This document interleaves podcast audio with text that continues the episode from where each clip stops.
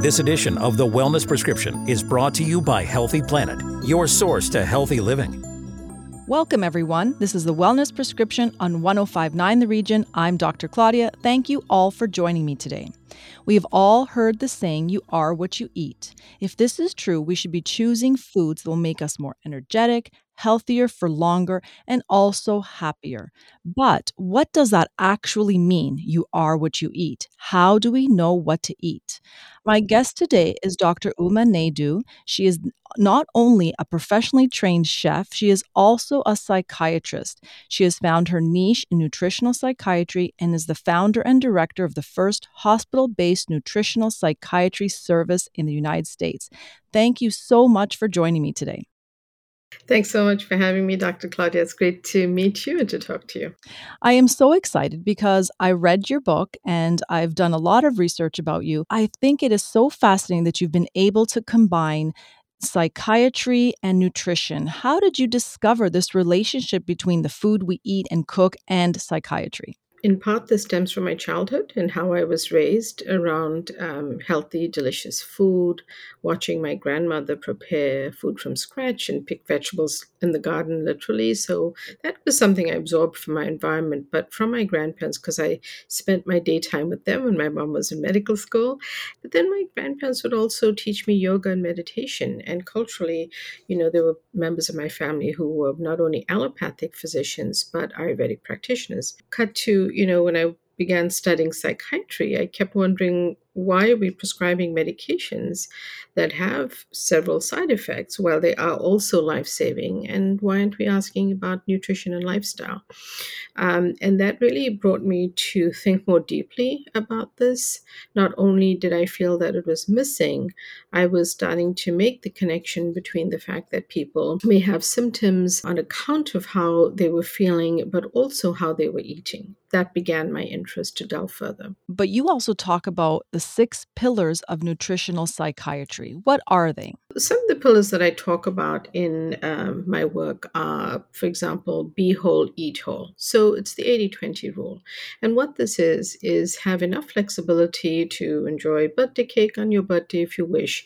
But for 80% of the time, your diet is really focused on whole foods, real foods that uh, you need, that your body needs. Another principle is eat the rainbow. And I know you've heard this before, but the truth is that the rich plant polyphenols in the colorful vegetables or berries that you might eat, like anthocyanins in blueberries or carotenoids in carrots, these actually interact with the gut microbes and form very positive breakdown substances in our gut that also help our body and our mind leafy greens. You know, I often get the eye roll when I talk about salads, but the truth is that leafy greens are rich in folate. Low folate levels is also associated with a low mood. So, adding in the leafy greens just to your everyday foods are very important as a side dish, as a salad. Another principle uh, and pillar is tapping into your body intelligence. And what this is, is I like people to really pay attention to how they feel when they eat something and to start to make that connection. For example, tapping into how you feel when you consume a beverage or a food becomes important. And that is really largely based on the fact that each of our microbiome is so unique. Another principle and pillar is consistency and balance are the key. So this is more of a marathon and not a sprint. You you want to be doing these uh, performing these habits consistently sticking with these, the 80 20 rule, all the principles I managed, are really going to help you over time. And the last pillar that I think is super important is avoid triggering foods. And what I mean by that is there's several foods that actually people associate with their waistline, weight gain, family history of type 2 diabetes or hypertension or cardiac disease, even. And many of these foods um, also trigger mental health symptoms.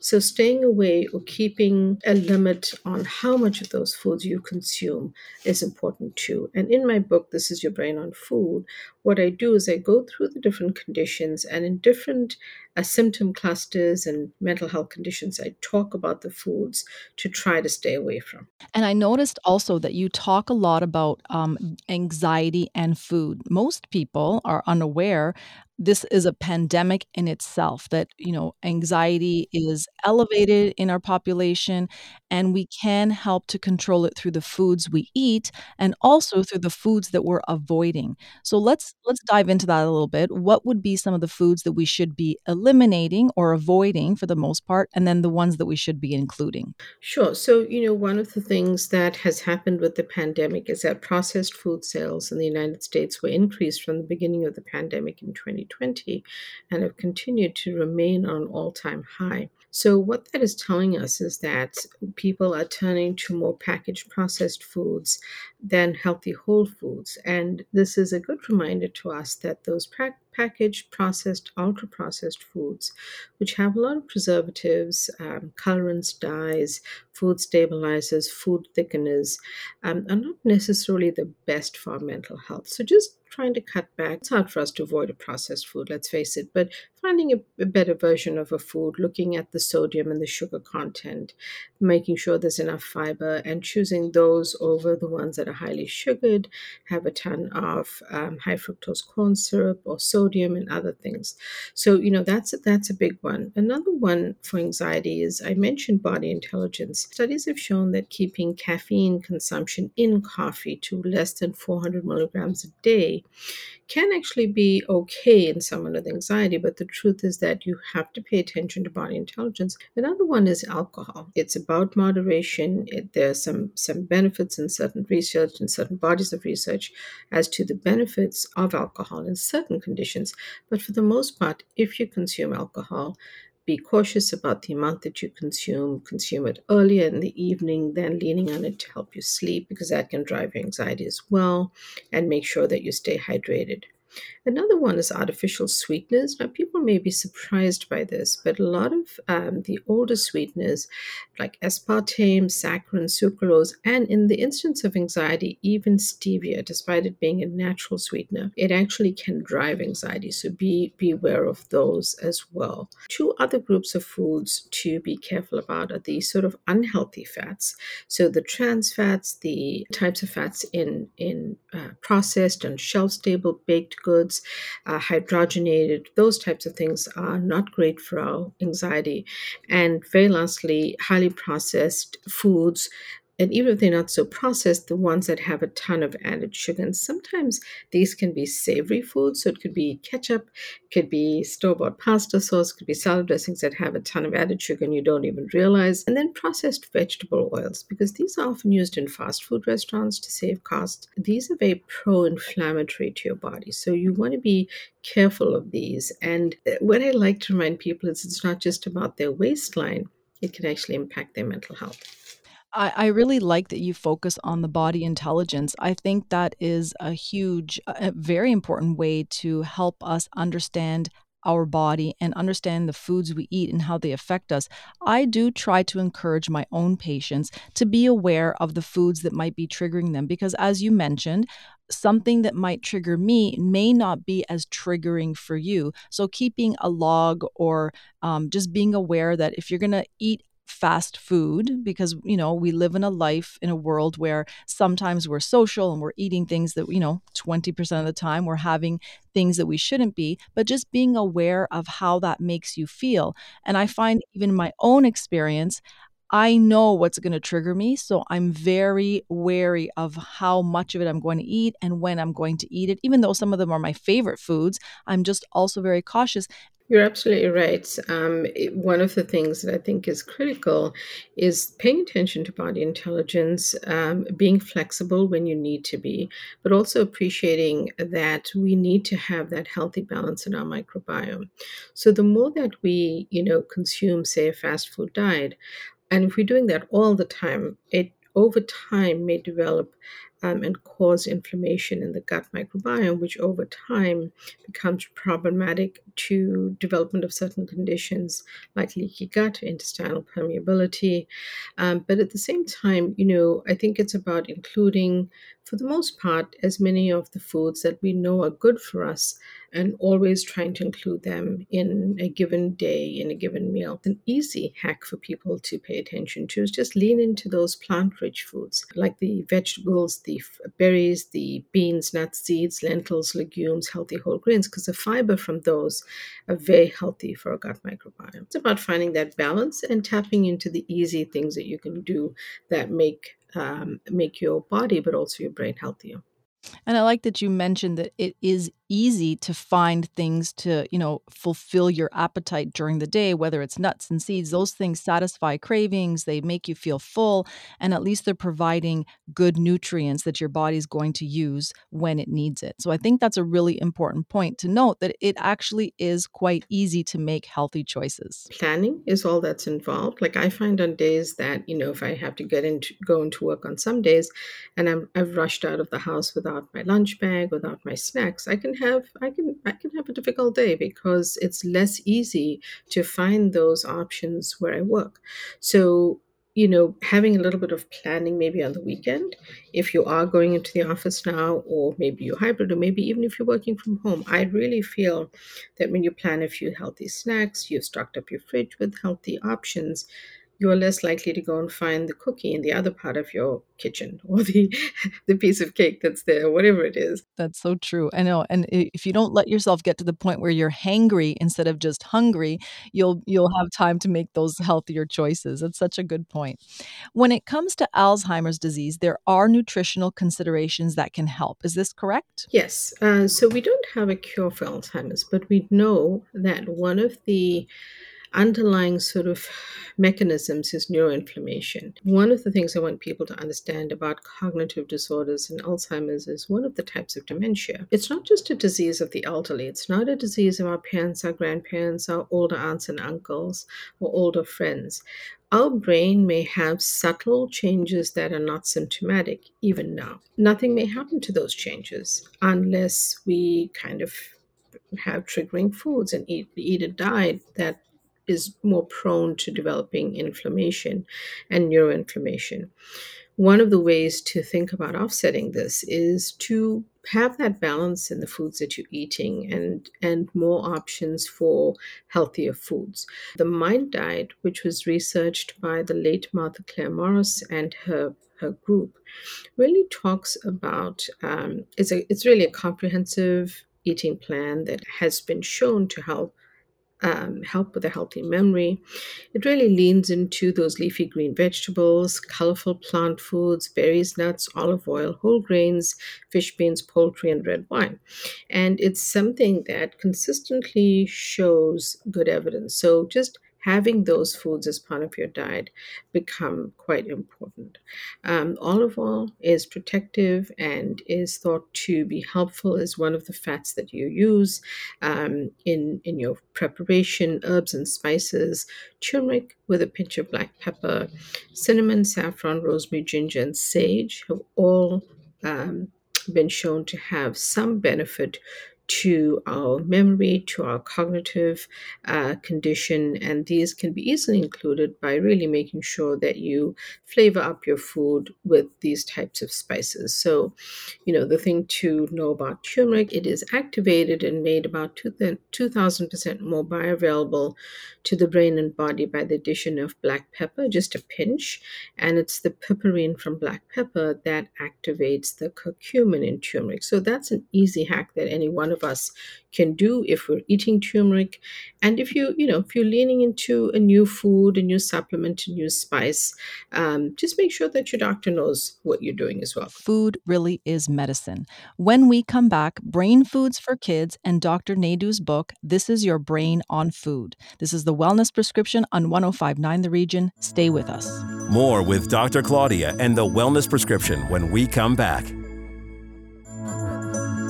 the Wellness Prescription with Dr. Claudia on 1059 The Region. You're listening to 1059 The Region. Welcome back to the Wellness Prescription. Before the break, Dr. Naidoo and I were discussing nutritional psychiatry and its relevance to anxiety and mood and even Alzheimer's. However, brain food is important for us at every age. Can you tell us how important it is to include brain foods for our children? It's super important because the first few years of life set the foundation for thinking, learning, and brain health. So, the foods that children are fed and the behaviors they are taught towards food, so their relationship with food, are very, very effective in promoting their future physical and mental health. Um, this has been shown in research, and it is particularly impactful around their cognition, their temperament, their motor skills, as well as their language development. Studies have shown that starting babies off with a nutritious and balanced diet in infancy is key to promoting long term health and their well being. And, you know, some of the guidances that I give families or parents around foods, but the best brain foods for kids is to introduce foods to children that are diverse. We know that the biodiversity of uh, plant foods helps the biodiversity of the gut microbiome. They're rich in nutrients, they support growth and development.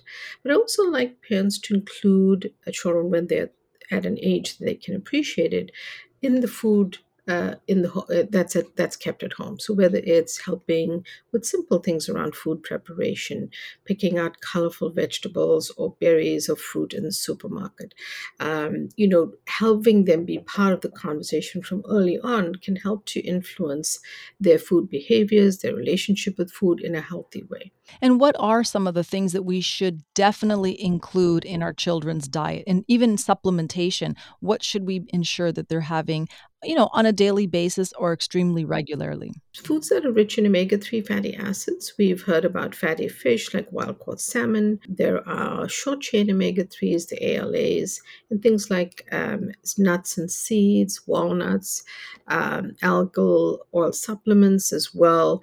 Uh, so, say a child is uh, being raised plant based or vegetarian, that would be a good idea if the, to consider, you know, something that would replace an omega-3 fatty acid from seafood if they don't consume it, and to speak to the pediatrician about whether a supplementation of algal oil, which is made from algae, uh, would be appropriate for that child. Now, that would be a decision between the parents and the physician, but just something to remember, say that, say if there's a dietary restriction of some kind. Then there are foods that are rich in vitamin A, vitamin B12, and vitamin D, as well as iron and folate. So, what I want parents to be able to do is start to include these in um, in the foods that they eat. Now, one of the things that um, one of the vitamins that comes up as super important for brain development are all the B vitamins. So there's several of them, and including them in in the foods that that the child is eating becomes uh, super super important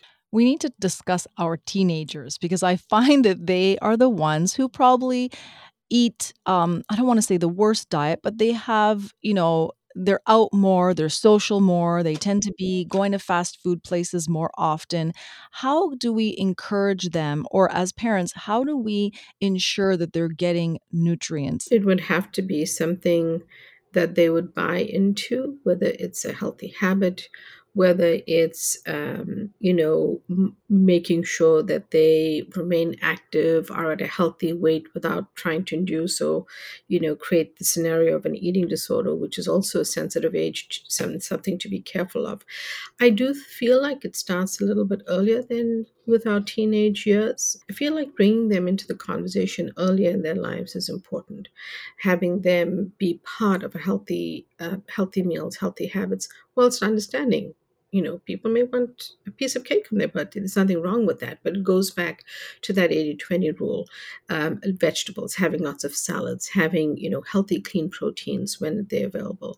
So if a family eats seafood, healthy salmon. If a family eats dairy, you know, probiotic rich yogurts and adding fresh berries to them with some cinnamon for sweetening rather than a fruited yogurt.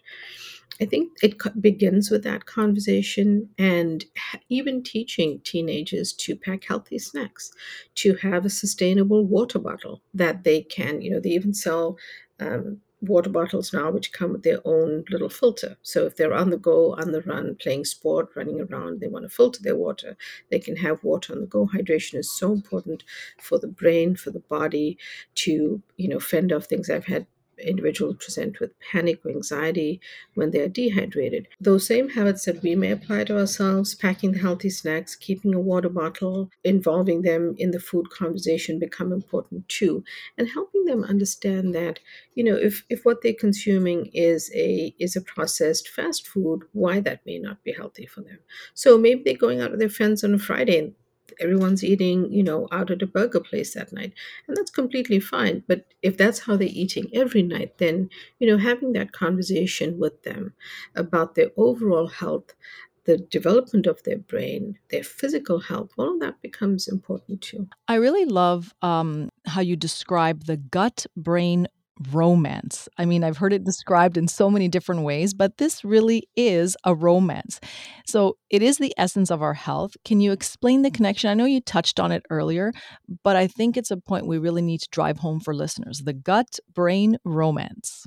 One of my favorite. It's the first chapter of my book, and and that's a good. There's a good reason for that. I do think that one of the mechanisms in nutritional psychiatry, which is the work that I'm really bringing forward um, in the world, is that we now know a lot more about the gut-brain connection. One and a half to two decades ago, we were not talking in medical school on, on our classes in uh, physiology or even anatomy or biochemistry about the gut-brain connection. Hippocrates, eons ago, the father of allopathic medicine, you know, he motioned to this, but the science had to follow. So we now know that the gut and brain um, are connected. Anatomically, they arise from the exact same cells in the human embryo. They then divide up to form the two organs in the body. Then they remain connected by the 10th cranial nerve, which is the vagus nerve, which I like to call a two way text messaging system, which allows for chemical messages like teenagers, you know, chatting back and forth all the time. What's also important to, to understand is that there's the two way messaging system, but we often talk about selective serotonin reuptake inhibitors, medications like Prozac or Zoloft. But it turns out that about 90 to 95% of the receptors and the production of some of those things like serotonin um, are actually made in the gut. So they do um, exist and are made in the brain, but they're also made in the gut. So, just understanding that, we start to put these pieces together where we understand that the gut and brain are connected, the position of the receptors, where's the serotonin being made, this two way text messaging system. And it starts to help us understand that this two way connection is also like a romance because there are good days and bad days, as I like to say. So I like to say that, you know, on days that we're eating those healthy salads and healthier foods, the connection is, is better because the breakdown products of food are healthier for the gut microbiome and the microbes. On a day that you're only, you know, going to the fast food joints, what happens is the breakdown products of those foods are less healthy and more inflammation producing in the gut. And when that happens, you know, it's not it's it's not such a romantic day for everyone. So it's it's a it's a good way to get the message across. I really like that, and it really does describe it perfectly. It is a romance because it can be on and off, and it just depends on how much effort you're putting into this relationship. So that's a great analogy. Now, before we talk about your book, um, which is incredible, by the way, you had your own health scare several years back. Was that what propelled you and encouraged you to really, you know, spread this information on the importance of food and health and psychiatry and all of the above? It was one of two very big aha moments in my life. One had been earlier on in my career when a, a reaction from a patient really helped me hone in on the incredible importance of interpreting nutrition information to an individual. And when a patient or a person has the information and the knowledge shared with them and they can understand a change that they can make that's a very powerful tool but the second and an equally big aha moment happened when i was first diagnosed with breast cancer and um, you know, being a physician, I knew the side effects of the medications that I was facing. So it was very scary. And for the first time in my life, I found myself anxious. And uh, on the other side of the relationship, being the patient was very different for me. So one, I think the thing that really deepened my my, com- my my commitment to this work and my mission was that I unexpectedly became my own patient, meaning uh, not only were the roles reversed for my treatment, but I was trying to figure out for myself. You know, I'm feeling so anxious. What do I? What do I do? What What can I do? And you know, when you when you're stressed, you don't often realize some of the things that you're supposed to be doing every day, which is that I wasn't leaning into things I was telling my patients every day. Why not lean further into how I'm eating? You know, using the spices that I'm so used to, having the you know the golden milk that my grandmother had taught me as a child, which um, which was important. So on the first day of my treatment was when um, this aha moment happened. I was literally boiling some hot water to make my morning um, cup of uh, golden milk, and and I infused the tea ahead of that. Um, but that's when I realized, you know, why am I not doing what I talk about all the time? And that moment changed my how I handled my treatment. It also changed the fact that I really was practicing every single day what I was telling my patients to do, even more, working harder to do that. And it really made a difference because it showed me the power of managing your uh, mindfulness, your own health through nutrition, um, and having some control over it. And it made a very big difference uh, in my treatment. My doctors would even ask me, you know, what did you bring? To, you know, what did you bring to to your chemo chemo today and what are you eating? Because you you know you're doing phenomenally well you are not experiencing the side effects. So i saw i saw the actual impact uh, in my life. And while i wouldn't wish that upon anyone i think what it proved to me was that this works. If we truly pay attention to those pillars um, this can make a very powerful difference Dr. Naidoo, I cannot thank you enough for joining me today. Your book is incredible. It's called This is Your Brain on Food. Can you please tell listeners where they can get the book, how they can learn more about you, uh, and possibly find you on social media? Thank you so much for inviting me. Enjoyed speaking to you very much, Dr. Claudia. So, um, if anyone is interested in getting a free chapter of my book, you can go to this link, gutbrainromance.com, and you can actually um, download a free chapter to check it out.